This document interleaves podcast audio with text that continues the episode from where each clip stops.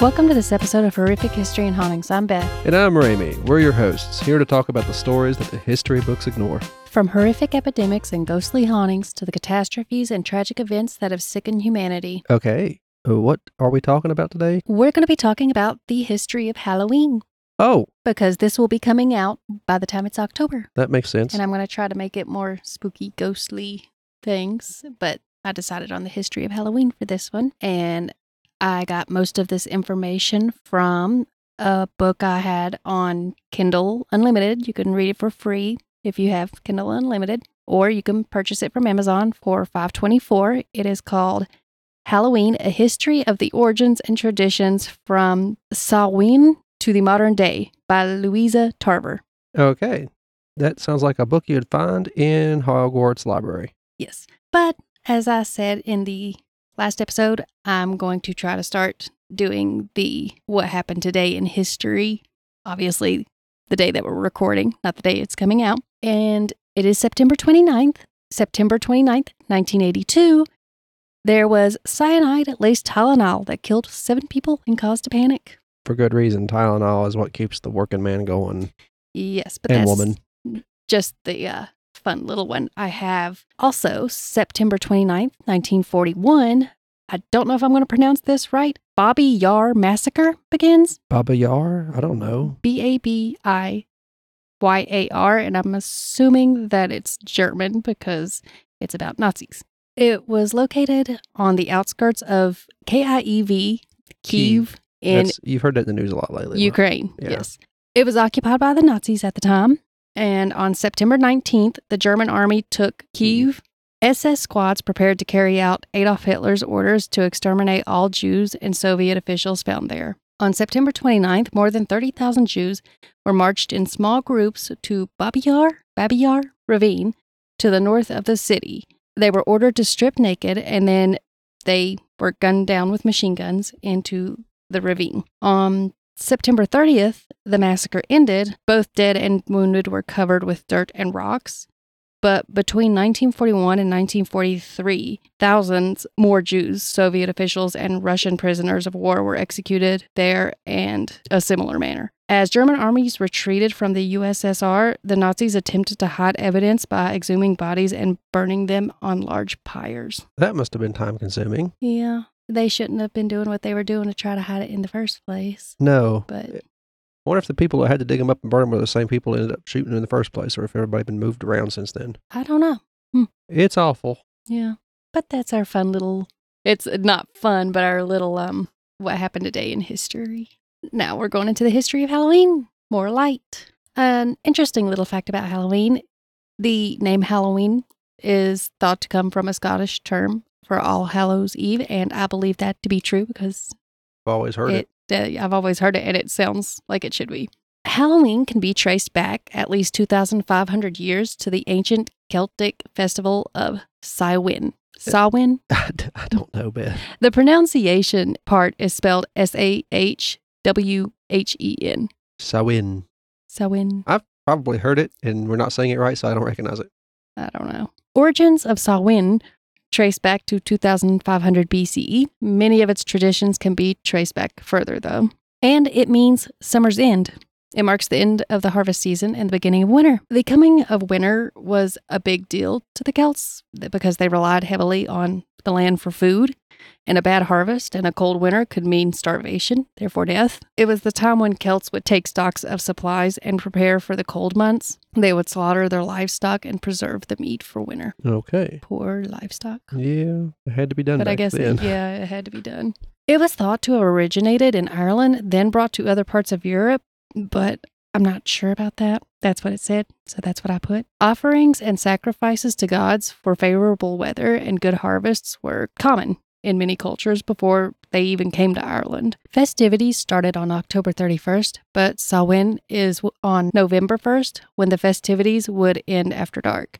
Samhain was celebrated on the last day of the Celtic calendar, which happened to be October 31st. It's believed that ghosts and other supernatural creatures could pass from their world and into the world of the living, and they could destroy crops and cause harm to people. And they also believe the veil between the two worlds was at its thinnest during that time, and that's how they were able to do this. Communications with the dead was also thought to be possible during this time. Spirits of the dead would come knocking on the door for a warm welcome and a hot meal. And if they were not welcomed, they would cause mischief. and this is why it was important to offer food and drinks to travelers who came to your door during that time. Well, I mean, Nowadays, you get murdered yeah, if you invite strangers into your house. or robbed. The Greek gods, they were all about um, hospitality, and Zeus had a habit of traveling around and trying to get help from people. And if they didn't help him, he would just make their life miserable or worse. It's like the Beauty and the Beast, the old lady. But he was a child and he just didn't let her, a stranger, in. Yep, that's what it and she cursed him. To ward off evil spirits, people would eat special foods such as roasted apples and cider. Oh golly, don't don't make me eat the roasted apples and cider. Oh, I hate this time of year. They would build bonfires and engage in rituals to honor their ancestors. And they would dress in costumes made of animal skins. that sounds. And some sources said animal heads as well. Oh, why not? You got the skin, you might as well add the rest. Yeah. Bonfires were not only to ward off evil spirits, it was also thought to help guide the souls of the dead back to the other world. And the word bonfire comes from the words bone and fire because people used to throw bones of slaughtered animals on the fires as a sacrifice to the Celtic gods. They also burn really well when they're dry. So if you need some to burn better. Uh, also, there's a local restaurant called the Bone Fire. They, uh, I don't know about now because I've only actually been there once and I never ate anything, but they used to put a lot of alcohol in mixed drinks. I don't know about that. I do know that their food was pretty good when I went, It smelled good. I never actually ate there, but it smelled good. like big barbecue stuff I just went to the bar. or smoked stuff. I really don't know. It was really good. It was also possibly meant to honor the sun god, and they believed the sun was dying during this time of year and that they were giving the sun the strength it needed to make it through the winter. He needs a ritual infusion. How do you know it's not a she? They need a ritual infusion. Archaeological evidence has been found at sites such as Stonehenge of huge bonfires and feasts, perhaps being held as part of this festival. ah, I could see it. It looks like a perfect place for a bonfire or bonfire. hmm It does. It was round. Samhain was originally a pagan festival, but was later adopted by the early Christian church. And why, you ask? It's because they wanted to get these other people in their religion pretty quick. In an attempt to become the dominant religion and to replace it with All Saints' Day. Yep, it worked. The religion of the West. Yeah. The Romans helped influence Halloween after conquering the Celts. They brought in their own traditions, such as the festival of Pomona, a festival to honor the Roman goddess Pomona. What, what is she a goddess of? She is the goddess of fruit and trees. She's responsible for the fruitfulness of the trees and fertility, apparently.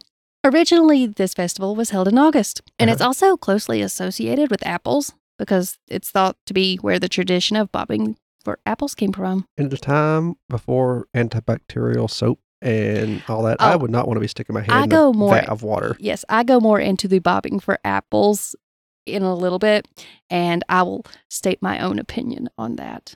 Okay. Um, because yes, that's gross. F E R A L I A festival. Feralia? That's actually kind of pretty if that's how it's pronounced. It's dedicated to the dead. Ah, People would make offerings to their deceased loved ones. They would light bonfires to ward off evil spirits because apparently that's what bonfires do, it seems, with all of these. Now I'm going to go into the Christianity influence. Many pagan festivals were Christianized and incorporated into existing Christian holidays. I'm going to try my best to not be offensive about this, but I'm just stating what I found when I did the research. That's it. Some of these holidays, obviously, was Samhain and Pomona.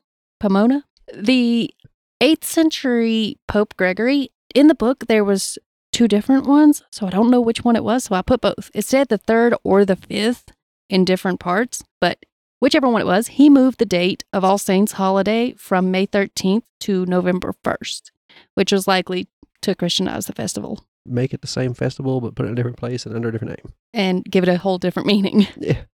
But people will love it as long as they get to keep drinking and having their bonfires. All Saints Day, also known as All Hallows Day, is dedicated to remembering saints who passed away. And All Souls Day was to honor all deceased Christians.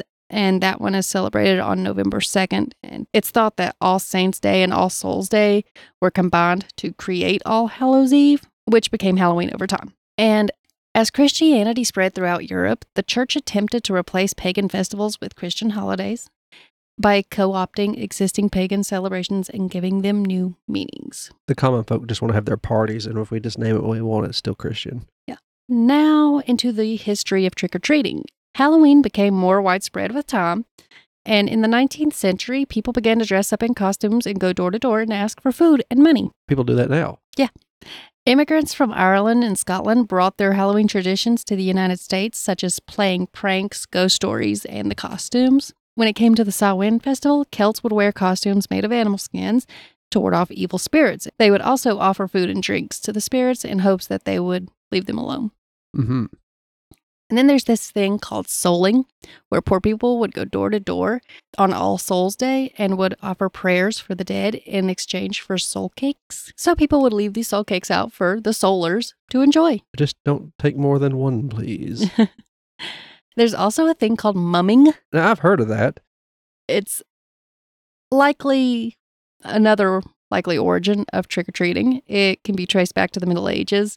Groups of people would dress in costumes and go house to house to perform songs and dance in exchange for food and money. And this likely evolved from an earlier tradition called mumming play, where actors would dress up as characters from history or mythology. And the Celtics, mummers were believed to ward off evil spirits. I remember, I probably heard it many places, and that's why it sticks in my head when I hear the word. Yeah. Otherwise, I'd never remember it. I just think you were saying mummy. That, that's what I thought. I thought it was a typo and they meant mummy, but Uh-huh. it, it wasn't. That's where I watch too much BBC.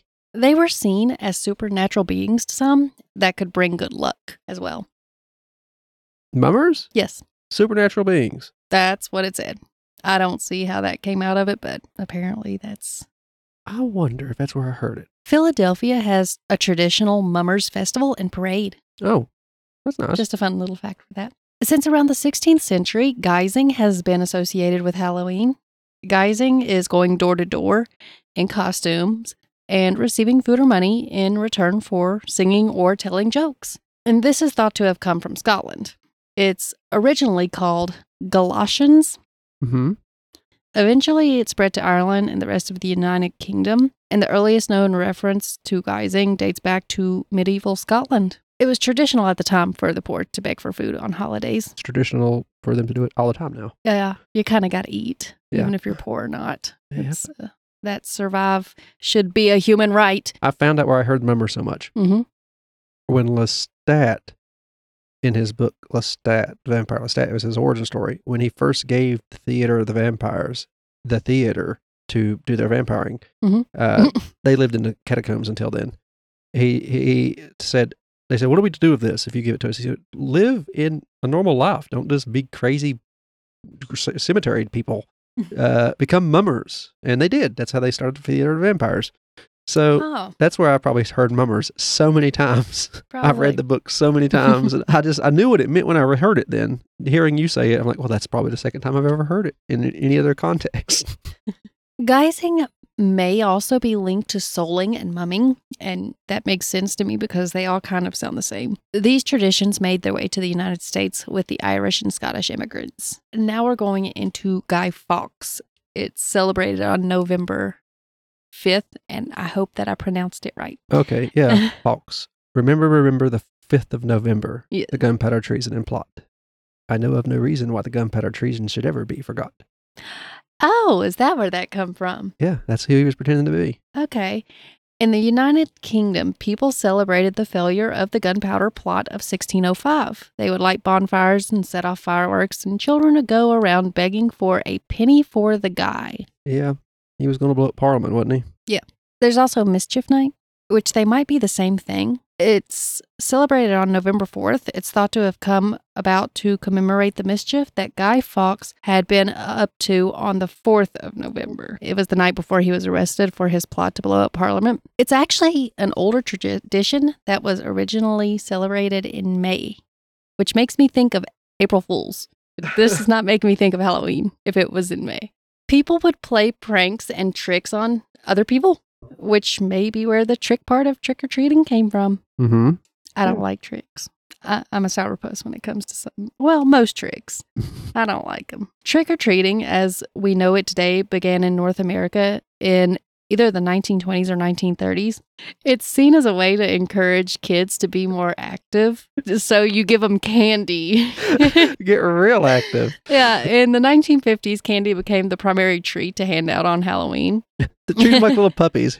This was probably due to American TV shows and movies, which began to portray Halloween as a holiday centered around mischief and candy. No, Still no. is. Yeah. Haunted houses and stuff like that. I I guess that's just another type of mischief. You spook people and you get paid to do it.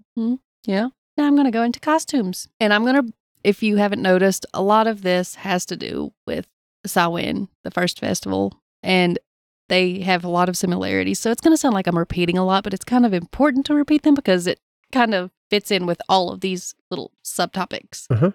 In the past, people wore costumes to disguise themselves from evil spirits. Now they dress up for the fun of it and to scare people. Boo. Celts would dress up in animal skins to disguise themselves. We know that part. Yeah. The idea of dressing up in costumes is said to have come from the idea that ghosts would take over the bodies of humans, and therefore disguising as animals would protect them, or so they thought. And that leads eventually to dressing up as ghouls, goblins, monsters, and ghosts. They thought that maybe these supernatural beings would not bother you if they thought that you were one of them. It worked well. against the Sanderson sisters the first time. The festival of Pomona. Dressing in costumes may have been influenced by the Roman festival of Pomona, the goddess of fruits and trees, if you remember. People would dress in leaves and other plant based materials to celebrate. So you dress up like poison ivy. No, thank you. I'm not dressing up as poison ivy. Or in poison ivy.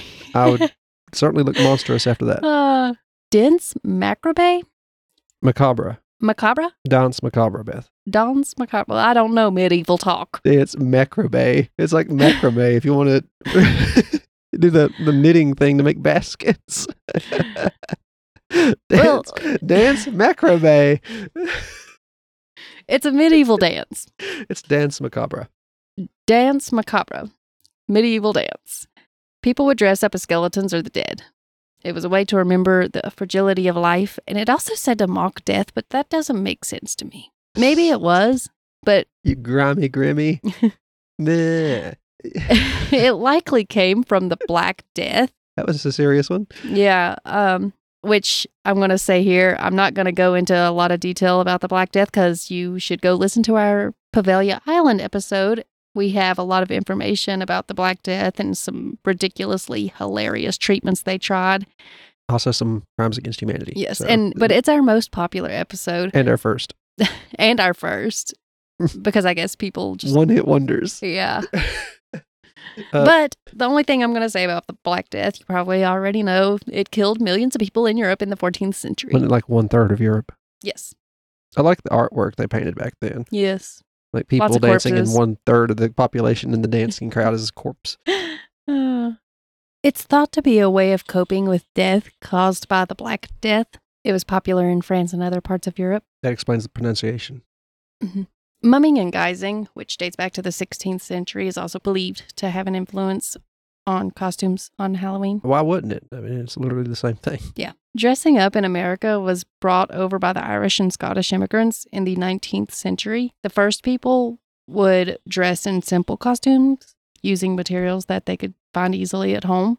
Like bed sheets. You just ruin your mama's bed sheets by poking holes in them. 19th century Halloween became more commercialized. Costumes became more elaborate, and people started to purchase ready made costumes from shops, making life easier, more expensive, but easier. We did a lot, uh, but we also occasionally had some we mashed together ourselves. Yeah. A popular trend at the time was dressing up as famous people or, or fictional characters, which that's Still to me thing. still a thing. Remember all the pirates when Pirates of the Caribbean was coming out? Yeah. Or I dressed up as a pirate around that time. I like the stuff we see at the Mothman Festival, just cosplay. Yeah. Mike called it a Halloween party. In the 20th century, costumes became more reflective of pop culture trends. Movie stars and cartoon character costumes became more popular, There was an increase in adults dressing as children's books characters. Cat in the Hat. Ah, that's a popular one, but you don't see it very often. Usually it's the really tall people or the really short people in Mhm. crowds. And then you use the hats to look taller. Pumpkin carving originated in Ireland. In the 18th century, there was an Irish folk tale about a man named S T I N G Y. Is that stingy or stingy? I'd call it stingy. Jack. Stingy, Jack. I mean, he's stingy. It's- He was a drunkard and he always played tricks on people and was causing mischief. Okay. And he tricked the devil into climbing a tree one day. When the devil reached the top of the tree, Jack carved a cross into the tree's trunk, which trapped the devil. If that was the easiest thing to do in the world, why does it take a war in the heavens to get him?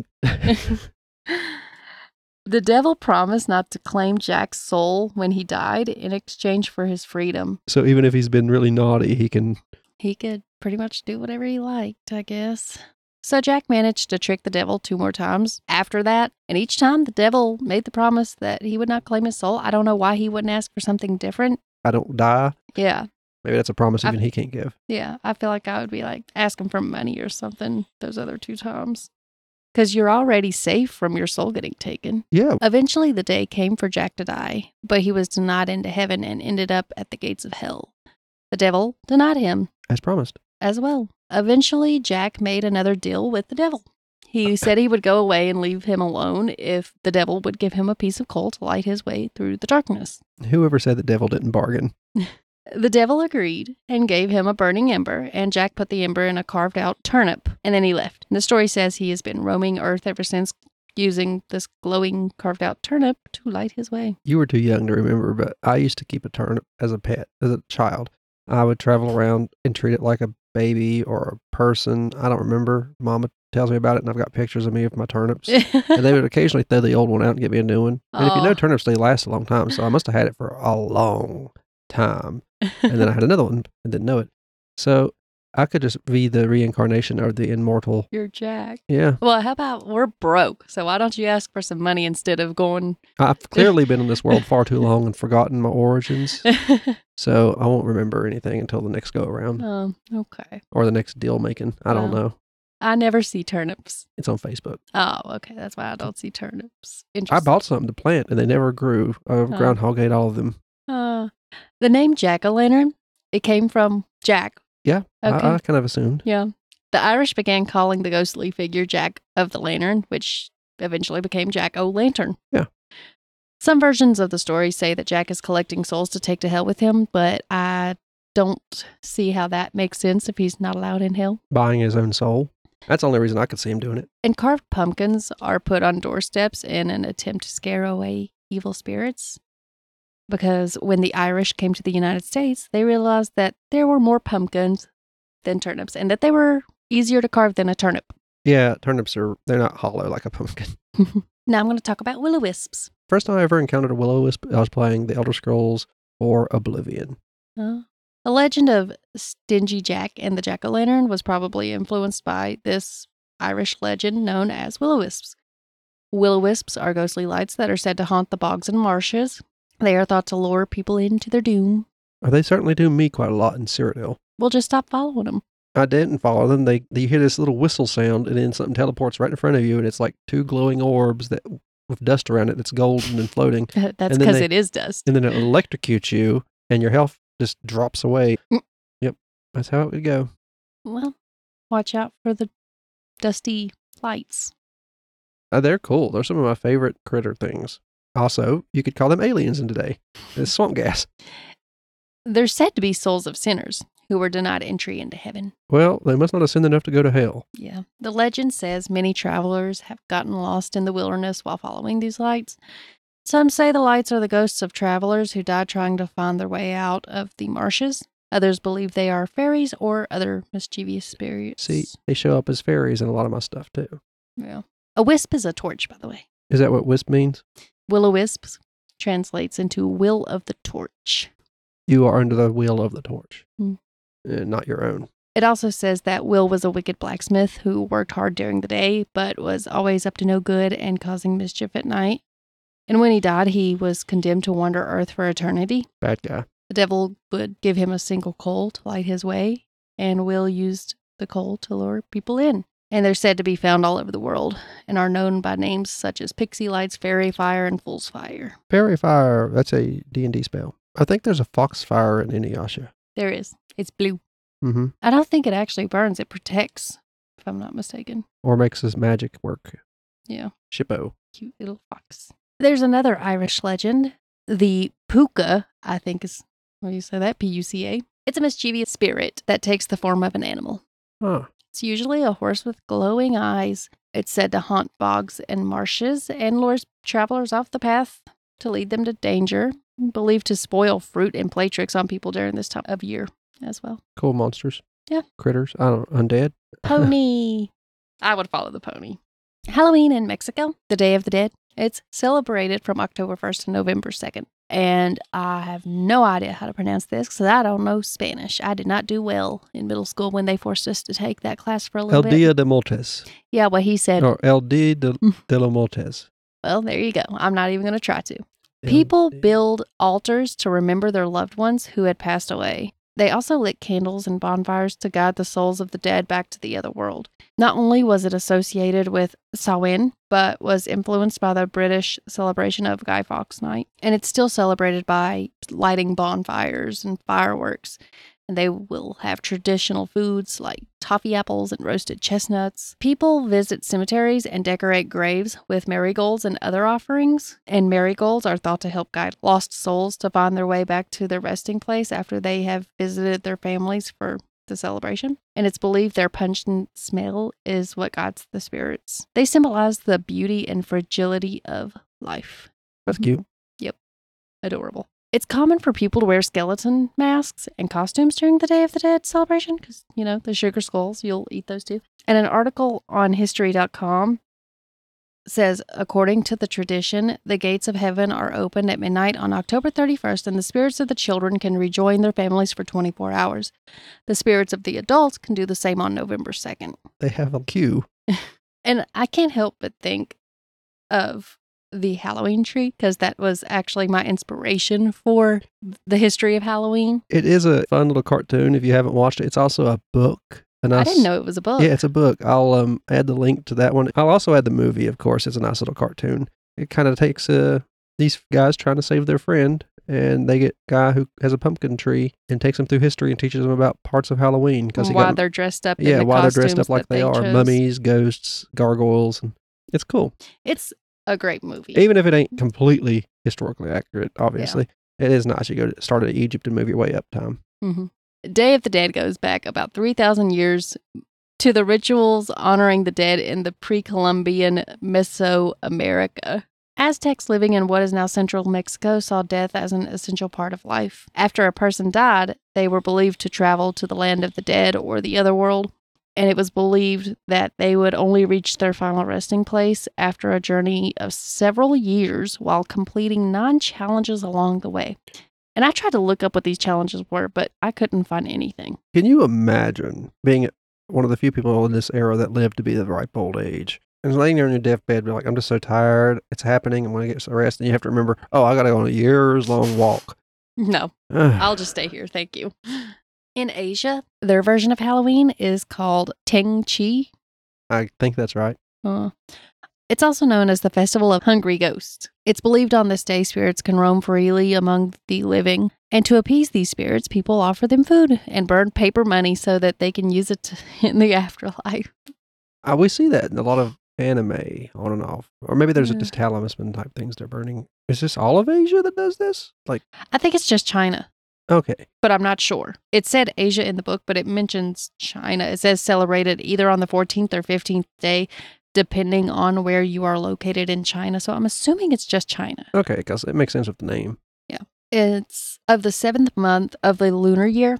I don't know when that is because I don't know what that is. But meals are prepared three times and plates are and settings are set out for the ancestors. They burn incense and they write their ancestors' names on paper lanterns and place them in the river so they'll float down No, the we- river. We have seen that in anime. Yeah. Also, we have seen these ancestors in Mulan the cartoon.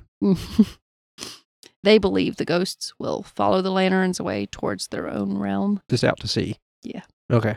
That's where most rivers go. When it comes to parties, people would celebrate Halloween by having mischief night parties. That sounds like some sort of fetish. It was originally part of the May Festival, but was moved to November 4th in the United Kingdom, October 30th for the United States. It's a night to play pranks on friends and neighbors, and these parties usually became rowdy and would sometimes end in property damage and vandalism. That still happens. Yeah. I then, never went to a Halloween party. I don't think. And if I did, it wasn't certainly not that wild. It was so tame, I can't remember it. yeah, I guess you could call the big event they had on Main Street a festival of sorts. the fall festival. I Remember, we all dress in Halloween costumes and go up to Main Mm, Street. Yeah, and the hayride and the antique, well, and the uh, cemetery. I mean, it is antiques if you count the people. In the 19th century, several U.S. cities tried to make the parties illegal. Good luck with that. That's like prohibition. Yeah, people continued having them in secret at that point. Now we're going into the bobbing for apples. Gross tradition, in my opinion. You might as well go make out or spit food in the mouths of everyone that played before you. Yep. It's thought to have originated in Ireland, England, and Scotland. Originally, it was called ducking for apples or apple ducking. It's often played as part of harvest festivals and celebrations. I remember they had this in school, my earlier years, and I don't remember ever having this in school. um, I don't ever remember being around any apple popping. well, it was like my first, it was like pre-K kind of thing Yeah. or kindergarten. where it doesn't matter if you share each other's germs because you're going to be eating each other's boogers. Um, some versions, the apples would be placed in a tub of water to float. There's another version, though, where apples would be suspended from a tree branch and tied to a string. I have seen that in TV, And- and that's the only one I would do. Participants would try to jump to get a bite of the apple. I wouldn't do that because it sounds like a great way to pull a tooth. Or I just keep seeing these kids hanging from the apple with Like their mouth. Fish on a string. Yeah, I- just swinging around. When I was a little kid at the same, I bit into an apple and one of my teeth came out in it. Maybe a banana and something nice and mushy that way. It won't Yeah, be as bobbing for bananas. the myths and superstitions around apple bobbing. It was believed the game could predict who or when a person would get married, and it likely evolved from the festival of Pomona, the fruits and trees one, because of the association with fertility is likely how it became associated with love and marriage. Apples represent the forbidden fruit as well from the Garden of Eden. It was believed the first person to remove an apple would be the first to get married. How sinful. Mm-hmm. It's also believed that if a person was able to remove an apple without using their hands, they would have good luck in the year to come. And how many people had to cheat? It it sounds like it's a common thing. yeah, probably. Miss Withers had to use her hands again. So much for her garden this year. It's also thought that if the first initial of the person you will marry was revealed if you are successful in catching an apple. How did that work? I don't know. Did they have like letters? How many Uh, people back then could read? When was this? Uh, I don't know what it was. It's just superstitions and myths that Oh, apparently. okay. So it don't really matter. This is all Yeah. Obviously, this is all superstitions and myths. hooey. Um, it was also thought that how many apples you catch would be how many times you got married. And I thought, so if you're really good at the game, you get punished with divorces or death of multiple spouses. That's nice. Another is if you bob for apples on Halloween night, you will be able to see the face of your future spouse, and uh, all you're going to see is yourself in the reflection of the water. I'm all alone. No one here beside me.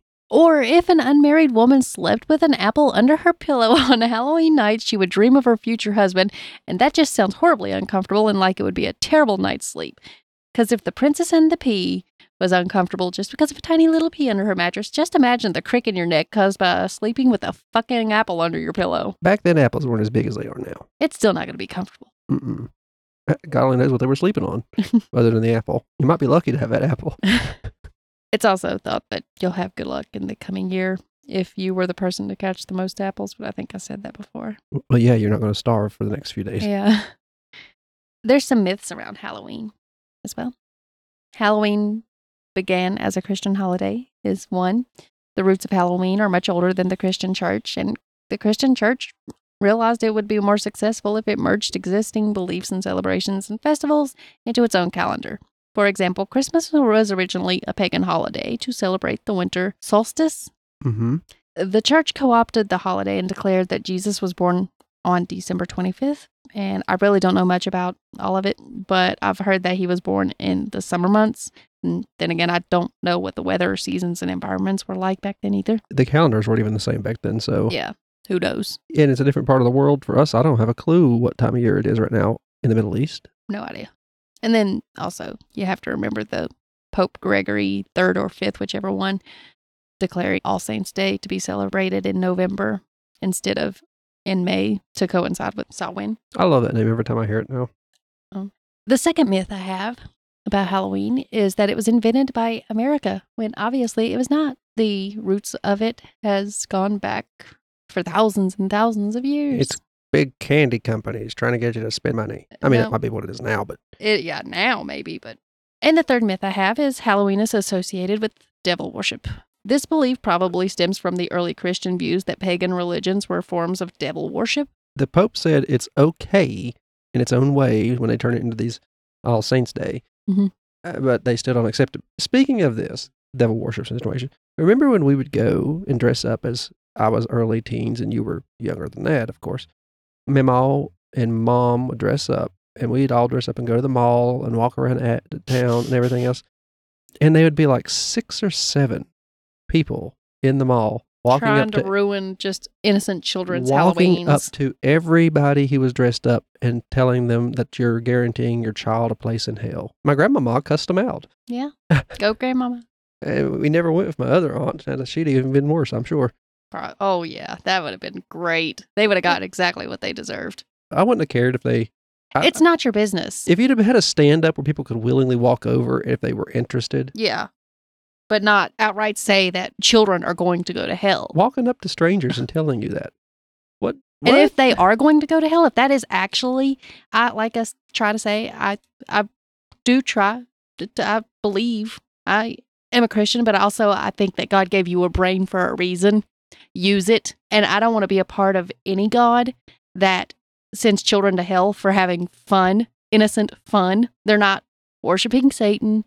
They they're going out to get candy. Shut the hell up. you were dressed up as like just a normal thing. I was dressed up as a bride yeah. that year. I was a vampire as always, but you were a bride. I don't know what in the world he. It was a guy that got to us. They were also in Walmart, I recall, hmm handing out tiny Bibles, which you know that's they, at least they didn't say anything mean. They just Yeah, gave us a tiny Bible. But they also don't mention the fact that Christians took the pagan holidays. hmm So, uh, what are we just not going to mention that, or are we just going to A lot of them don't it when it's convenient? No, Simple as that. It's just. I know a lot of churches have Halloween events now, so Yeah, But that happened when we were later in our teens, I not went- when we were children. I was with a friend, and we were taking her son around to these churches for trunk or treating. I think is what they call them. And there was supposed to be one at a certain church on the way to the lake, I believe. And we walk up, and there's this loud music and lights flashing and teenagers, and they were having, uh, they called it a rave. And that is just not somewhere you expect a rave to be a Halloween rave. I don't go out trick or treating or anything anymore, so I don't know if they still go around handing out stuff to kids, trying to tell them they're going to hell. So um, we might be just talking about old news right now. Probably. I hope. I don't know. I hope we are. Yeah. Paganism means of the countryside. The word pagan came to be viewed as negative, likely due to the early Christian propaganda. Yeah, that's what's what. Yeah, uh, we just went through that. They didn't see them as equally valid forms of spirituality, but instead as dangerous and evil. Many people who practice paganism does not believe in devil worship. Mhm. Believe it or not, most see it as a way to connect with nature and the world around them. How dare they? Now we're going into the darker side of Halloween. Halloween was always uh, associated closely with death and the underworld. In Victorian times, people became fascinated with spiritualism and the occult. Seances, Ouija boards, they would try to communicate with the dead, so on and so forth. In the 1900s, some historians believed the popularity of horror movies in the early 1900s helped contribute to the dark side of Halloween. It did. How many Freddy Mask and Jason? Yeah. Movies introduced people to new concepts of horror that were just previously unimaginable. All the gore, the guts, the blood. Halloween and death. Halloween coincided with the end of harvest season when food stocks were at their lowest, meaning death was a more present danger at Yeah. that time. Christians would traditionally visit graves and pay respects at that time as well to deceased loved ones.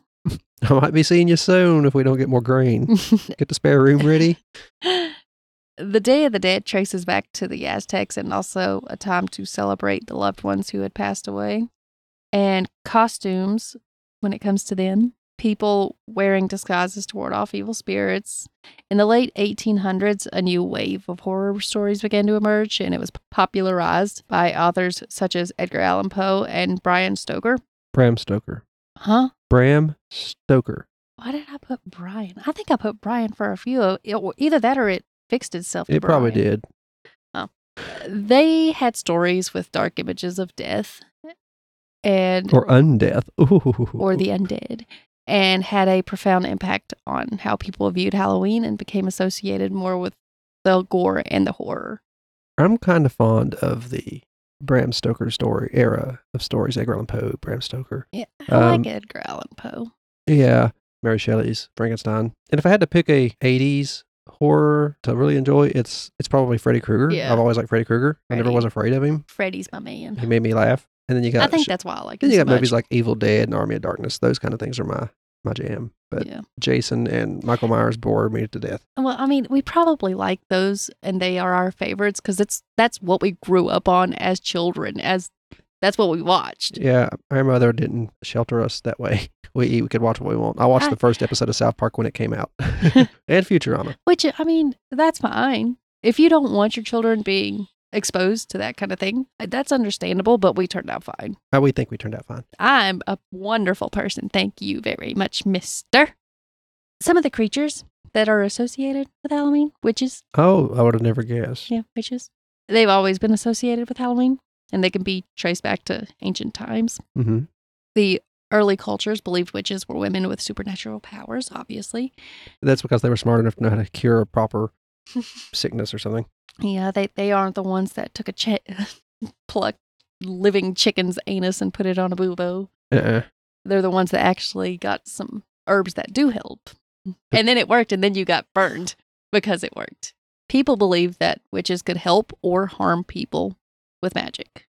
Most of the time, they thought the harm part hmm this belief was perpetrated perpetuate this belief came from the church labeling witches as evil people who consorted with the devil. Many innocent women were persecuted and killed during the witch trials in the middle ages. Because of jealous other townsfolk Yeah. or some upset supposed doctor didn't like it that they knew better than they did, yeah. or just some husband who said his wife wasn't listening to him. yeah. Later on, they'd get you institutionalized, yeah. And you best not be reading any book. Just- no no don't you read it unless it's the bible you you don't get to read books Matter of fact, but when this happened, you might be a little bit sketchy if you could read it why all. is a woman able to read anyway Yeah, why that's pretty much what I was Explain that. For shame. Who taught you that? Get back in the kitchen. Good times. Not really. I would be in an institution. There's one witch story I really like. Um, it's the Mayfair Witches. It's a novel by Anne Rice. I'll add the link to that if you want a nice, spooky New Orleans witching, ghosty story. It's a kind of takes place more modern day, and in the past, it gives their history as well. And a lot of these witch trials take place in the, the later part, the I earlier miss parts. New Orleans. So she acts like she's lived there all her life and misses it. She's I only, been once. I've only been once for a week, but Don't get the I wrong miss idea. it. Witches were thought to be more active on Halloween night because they thought that's when they did their what is that word I'm looking for? Rituals, Rituals. Magic. Yeah, rituals. witchy and- witchings. We're just gonna go with the word rituals. There's another one I was thinking of. Remember the movie Hansel and Gretel? Covens, No, ceremonies, no. Uh, okay, we're just gonna go with the rituals. witches' rites. They didn't have any. They got burned. Sabbath, Ah, the Sabbath. Sabbath. I want to say this may date back to medieval Europe. Witches were associated with the pagan holiday of Beltane. This was when people would celebrate the coming of summer by lighting bonfires and dancing around them, which doesn't make sense to me because wouldn't it be celebrating fall or winter or something like that? I think it's just supposed to take place in the darkest part of the year, Oh. and to scare the spirits away with the dancing and the fire. and stuff. Oh. I'm not 100 percent sure, but I've learned it from the Halloween tree movie. So um, It could be wrong, but a lot of stuff you've said has just been in there. So Yeah. You need to add the movie to the link because I'll go ahead and not buy that one because I want to watch it. uh you mean the book or the movie? Both. Okay. And with witches comes broomsticks. One theory is as to why broomsticks became associated with the witches dates back to the Black Death Okay. Why? because people believed witches were to blame for spreading the bubonic plague among many other things that they decided to blame that were not correct.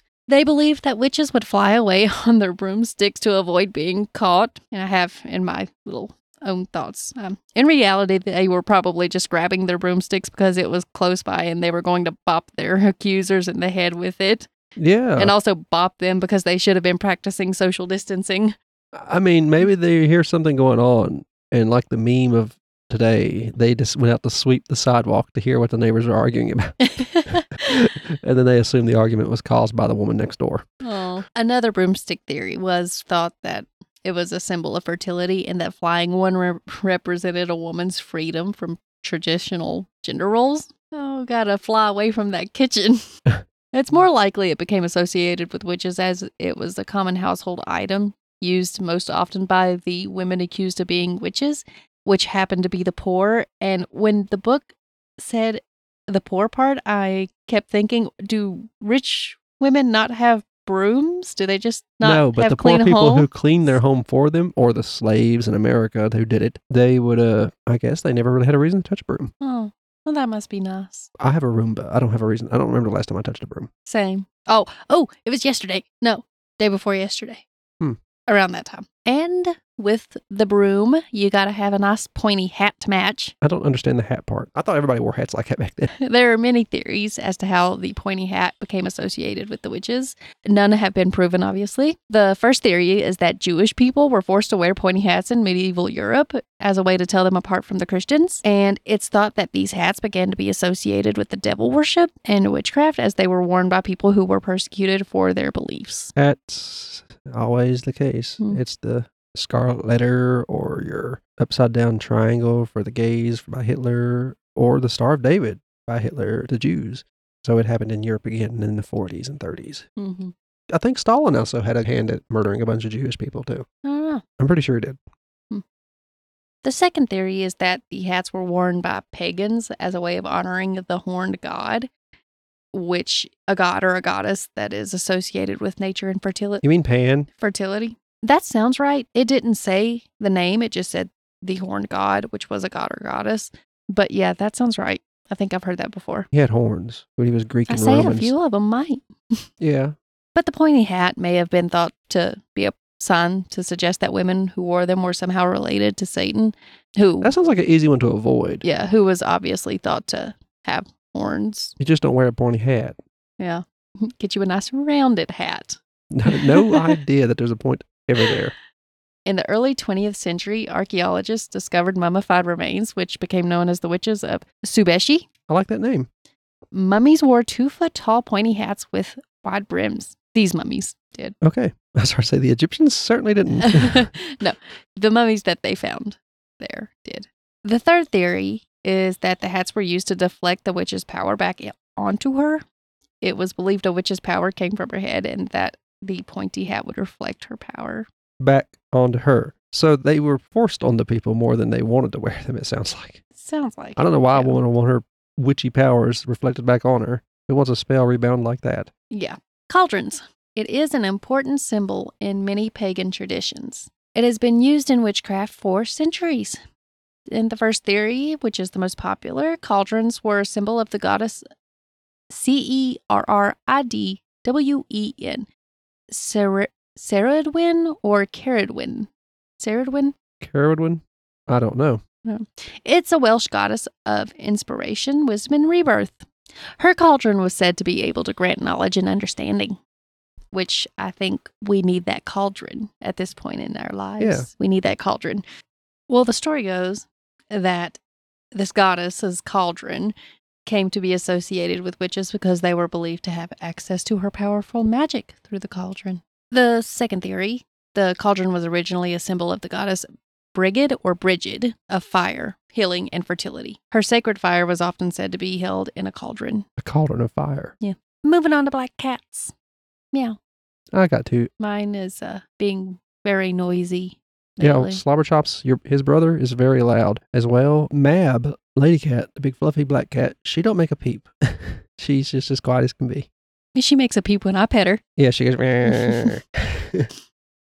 She does not like me. she don't like nobody. It's okay. I still force my love upon her. She sleeps at the foot of the bed now, though. Oh, She's getting more social as she gets older. Bubonic sleeps. Well, what time he's not meowing from three to four o'clock in the morning. He sleeps on my nightstand beside me Hmm. and just stares. Black cats are thought to be associated with witches because they were often used as familiars or spirit guides. Who come up with these rules? Familiars are animals thought to be associated with witches, such as black cats, toads, dogs, bats, and rats. I think owls should be on there too. Make all the Harry Potter things happen. Dogs wasn't on the Harry Potter list, was it? I never seen a dog running around Hogwarts. No, I think they traded dogs for owls. Uh huh. Hmm. Must not have been a dog person. Never thought of that. Did No. you? No. Black cats were feared because they were thought to be able to transform into evil spirits. It was also believed to be demons that were given to the witches by the devil. Remember, That- our grandpa used to think they would suck the soul out of you if you let him in the room at night with a baby. I remember that. Suck your breath out or something. It would just stick its head in your face and eat your air, and you'd die. I think, I wonder if that had anything to do with it because you hear about how cats know if something is wrong with their human and they'll sit on them and there was something wrong with the baby to begin with. And the cat was just there to comfort it. Yeah, actually, the cat's just there to get warmth off the feverish bodies. they were said to assist witches in their endeavors and thought to be a source of the witches' own power. Well, that's putting all your hopes in something that's very unpredictable. Yeah. Black cats' association with luck is whether they are thought to be good or bad luck depends on the culture and traditions. In the United States, we have a bunch of ignorant people that think black cats crossing your path is considered bad luck. That's Rick. I Um, had bad luck long before I had my black cat. Thank I do. you very much. When I see a strange black cat cross my path, I don't know if I cross my fingers or something like that. I do something silly, you know what I do? I go by Kitty. um, but I don't run from it or try Come to here, avoid it. Kitty. Mainly because when I see them cross my path, I'm driving and I don't want to take any chances while I'm on the road. Uh, no, I stop and I'm like, here, kitty, kitty, kitty, kitty. I know if I'm on the if, You come home with me. if I'm passing someone's house, I'm not going to steal their cat. Oh no, if it's at somebody's house, I'm not going to do that. But I would never just take Yeah. a cat from somebody. Yeah, that's that's rude. Vampires, portrayed in books, movies, and TV shows over the years, such as Bram Stoker's Dracula and Anne Rice's Vampire Chronicles. Also, the Twilight Saga, if you're into that. But I'm more of a Vampire Chronicles guy. Mm. They have a new series on AMC. Also, it's on HBO for a short while, I think. Or maybe that's The Witching Hour. Uh, both of them are Anne Rice. Ah. I'll add the first book of the Vampire Chronicles in here, too. Okay. Well, I only read Interview with the Vampire. I would add it in Bram Stoker's Dracula, but if you want to read that, It's uh, no hard. joke, it's free to read. You can get it anywhere. It's out of the public domain now. Uh, yeah, But Anne Rice's and them you'll probably have to pay for or get a subscription to something. I, I don't think they're on Kindle Unlimited, though. really? No, Beth. The, like the big authors, a lot of their books don't show up on Unlimited. Some of them do, but some of them don't.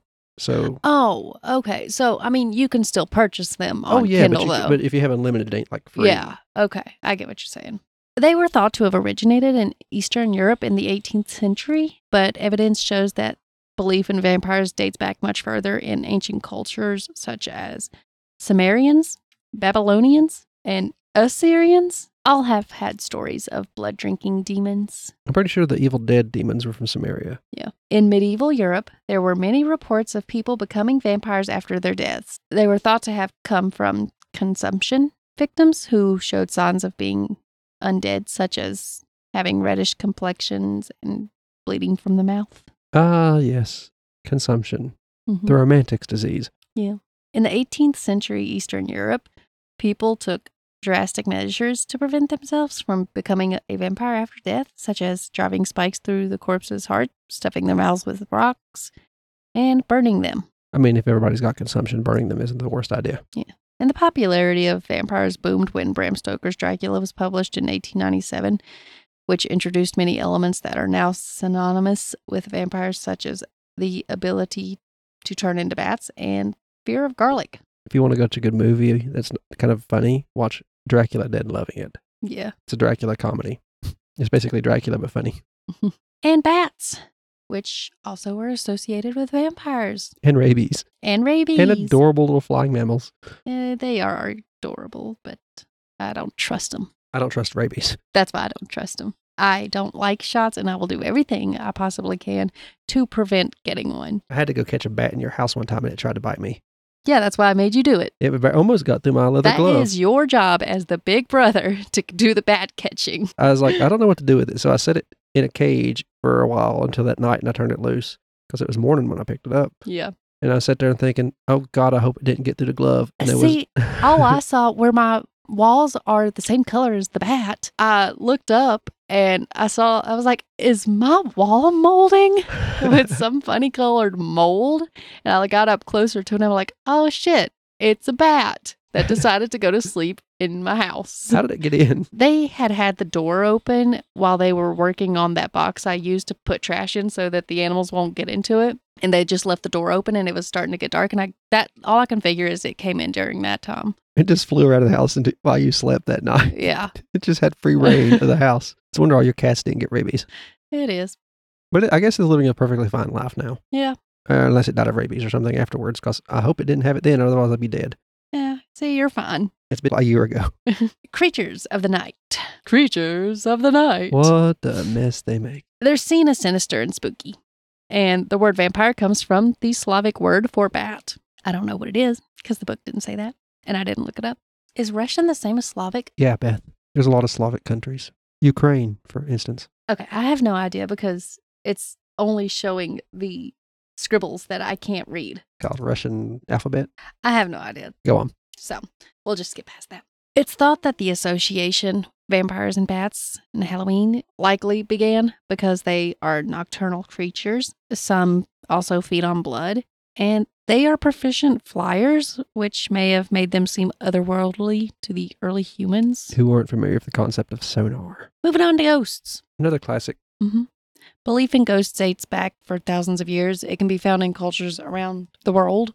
Early cultures believed ghosts were harmful spirits that caused diseases and death, and some believed that they could possess people's bodies and control their actions. I imagine seizures had a lot to do with that, hmm or people just not wanting to be caught doing bad things. Yeah.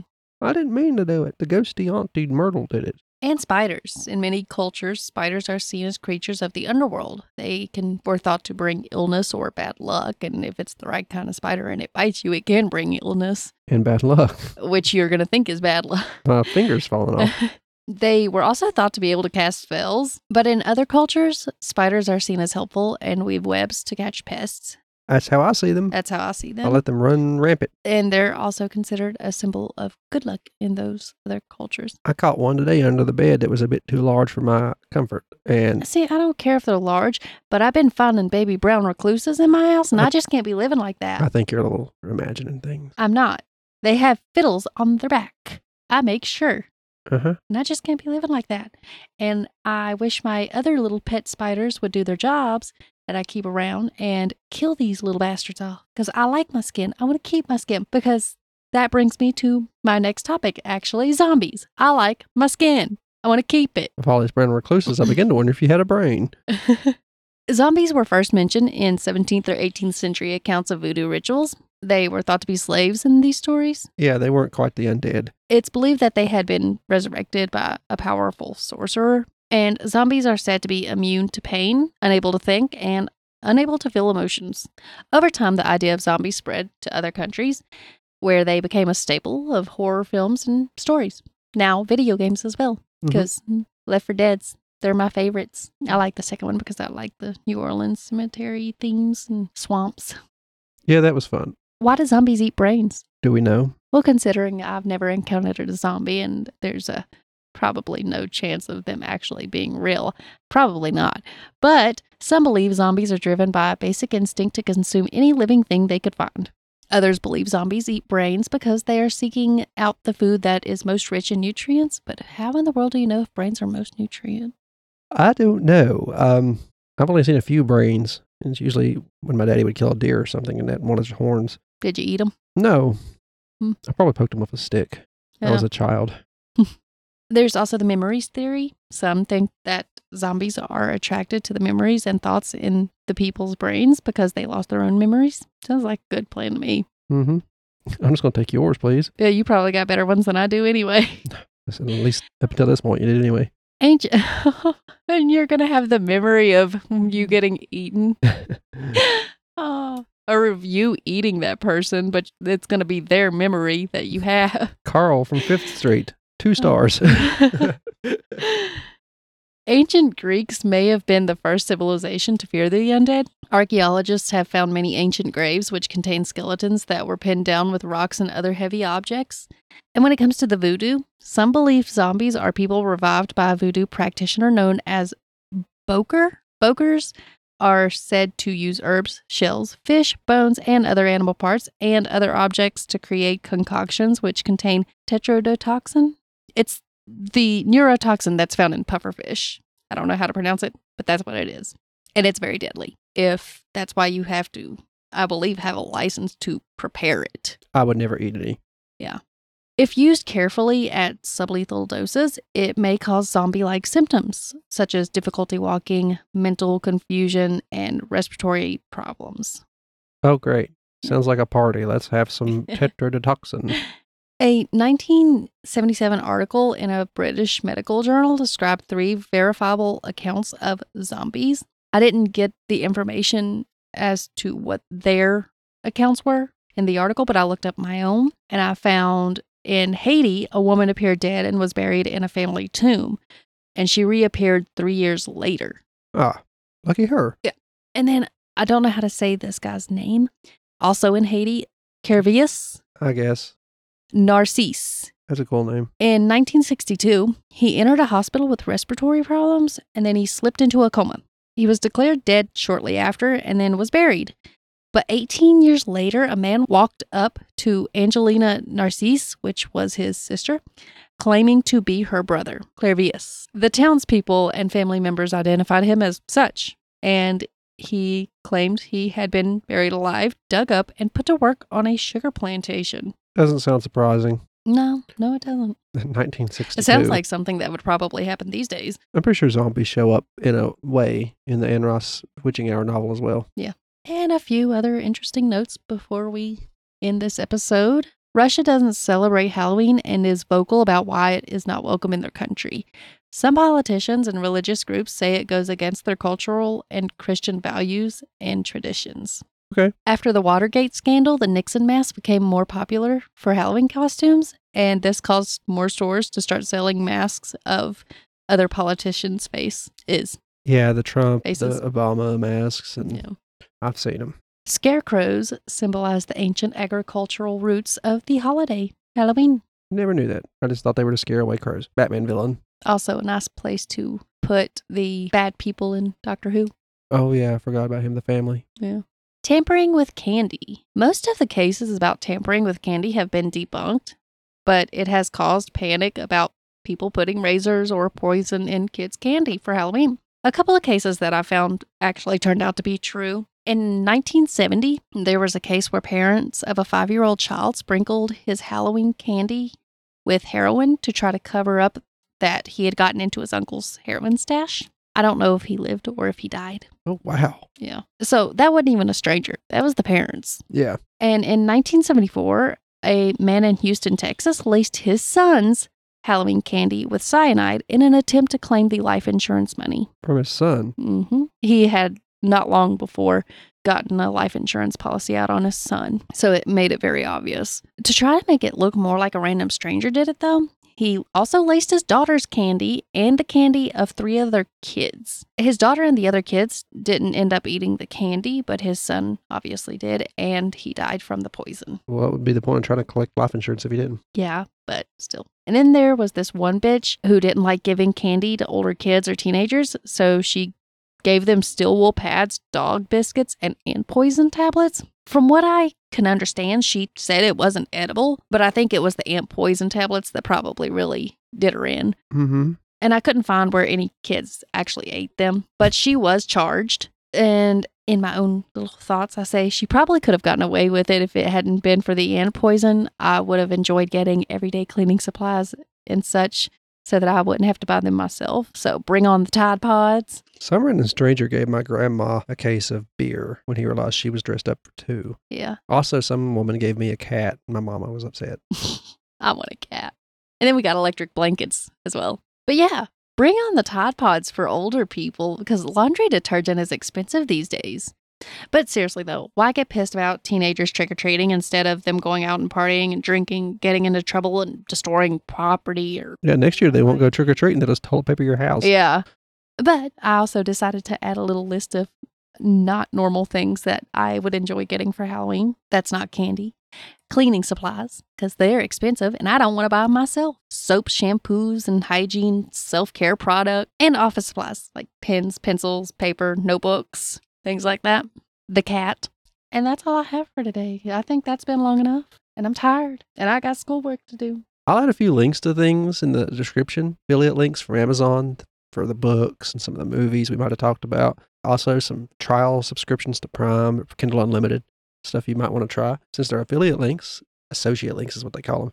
If you use them, we will get a little piece of that sale. And it's only just to help us out. It ain't going to raise the price on you to give it to us or anything. Also, if you like what you heard here, we have a few other podcasts. We have Leveling Duo. It's a podcast where me and my friend Dakota talk about video games we really enjoy. And we have Brother Knows Quest. It's a podcast where I tell Beth about random tabletop role playing games that I pull off my shelf and don't get to play, so I want to talk to her about them. She tells me if she likes them at the end or don't. All the links I talk about that are, oh, sorry. We also have a bunch of social links like TikTok, Twitter, Instagram. Beth has an email to contact her. Uh, we have a YouTube channel. All those links, including the website link to our general podcast website. If you want to go there, you could donate there if you really want to. But I recommend using affiliate links so you can buy something nice for yourself and help us. Just look at the episodes and find something you like. But all that is in the link tree link, the first link you come to in the description of this episode. And all the affiliate links will be right below that. We are part of the podcast network Gruesome Gaming Group. So if you see Gruesome Gaming or GGG on any of those links, that is the ones for all of our podcasts. But you can get a hold of them and follow over all of our stuff from there. It's the easiest way to see everything all at once if you want to keep track of what we're doing or contact me or Beth. Uh, if you send an email to Beth on the email link, it will just go straight to her. So if you have any ideas for the show, it's been really fun learning some of the stuff about Halloween. I don't hope we haven't insulted too many cultures or religions. and I guess that's it. I've been Ramy. And I'm Beth. Thank you for listening to HH&H. Bye bye.